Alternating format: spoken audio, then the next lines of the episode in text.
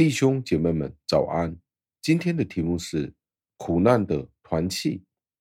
经文出自于腓利比书三章十节。经文是这样说的：“使我认识基督和他复活的大能，并且在他所受的苦上有份，受他所受的死。”感谢上帝的话语。不知道弟兄姐妹们在今天看到这个题目。苦难的团契的时候，有什么样的感想？当你做了基督徒一段的日子之后，你一定有去参加过一些的团契。参加团契的时候，通常都是欢喜快乐的，有食物，有老师，有交谈的时候，和弟兄姐妹们谈天的时间，十分的愉快。但是如果我告诉你，今天你要去参加一个充满苦难的团契，不清楚你是否仍然愿意参加这个团契吗？什么是苦难呢？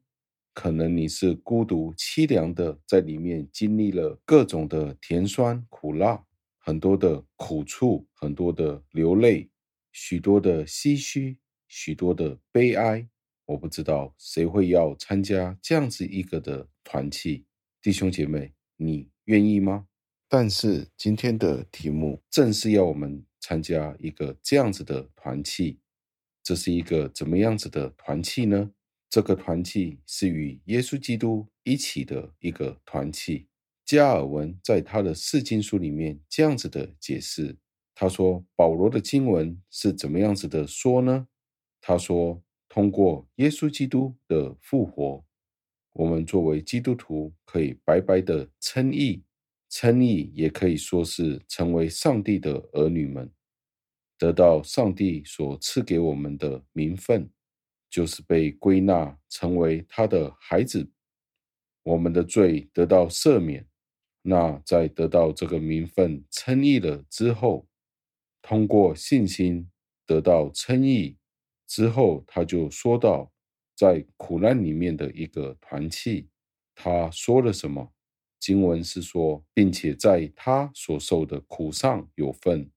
当我们认识了耶稣与他复活的大能之后，之后就说到，在他所受的苦上有份，也说到受他所受的死。加尔文在这里看到了一点，他说这个信心的功课。不是一个死的信心，不是单单信了之后只是等待回天家，而是当我们信了之后，在今生会有一个直接的果效。那个果效就是我们可以使用我们的身份，作为一个基督徒的身份，与基督联合。加尔文在这里说，保罗是在这里暗示，功课就是上帝要他的子民们。经历操练，所以不会让那些假的信徒、假的使徒可以觉得我们只是单单的做一个仪式，就可以被称为基督徒了，不是这个样子的。所以在这里，上帝给每一位信徒，因为信的缘故，可以分尝在基督里面的好处。那些好处是什么呢？那些好处就是可以效法。耶稣基督的死，在这个团契里面与他联合。基督的死，我们参与也是有一种团契在当中。这个团契就是我们受苦，经历耶稣基督的死的时候，我们就会有这样子的一个团契。在罗马书第六章和第八章里面，有清晰的说到，在今生里。虽然我们已经信了耶稣，但是当我们跟随耶稣基督的时候，我们就必须经历他所经历过的苦难和那种忧愁的人生。他提这件事情，正正就是在他提了死人的复活之后，是清楚的，是明确的。在认识到耶稣基督复活的大能之后，才提到在受苦上。要有份，而且要受耶稣基督所受过的死，他就告诉你，这其实是有一个关联，那就是当我们要经历复活的大能的时候，经历痛苦也是会随之而来的。信徒在这世界上虽然只是一个短暂的逗留，但是都要经常的默想这一个受苦的主题。这其实对我们是一个非常大的安慰。是怎么样的安慰呢？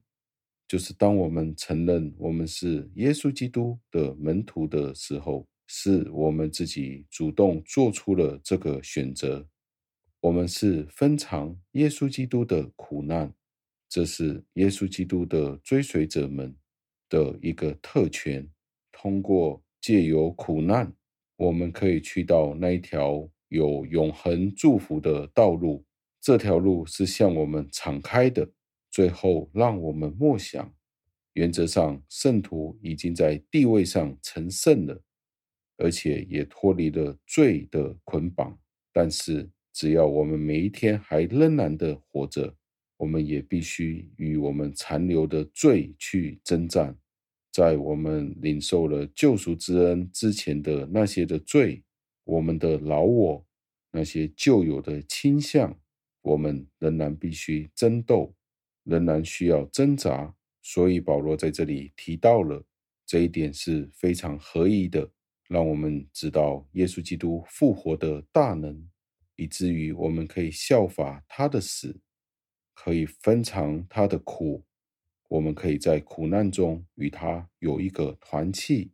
让我们一起祷告，亲爱的主，我们赞美感谢您，主啊，求您帮助我们。当我们今天认清楚我们的身份之后，我们不会把这个在我们面前的十字架挪开。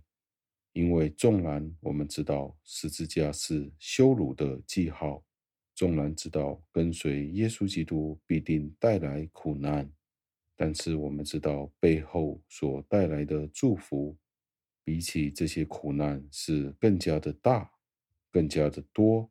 当我们知道我们有复活的盼望的时候，这些在我们面前的苦难就不算得什么了。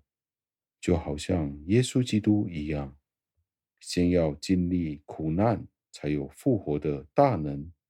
我们知道，经历了苦难之后，我们就会有复活的盼望，所以我们可以放心去面对我们的苦难、今生的挑战。求主帮助我们，可以克服罪恶的捆绑，我们救人的罪和老我。可以背负起我们的十字架，所以至于我们可以分尝耶稣基督的苦悲，也都可以经历到那复活的大能。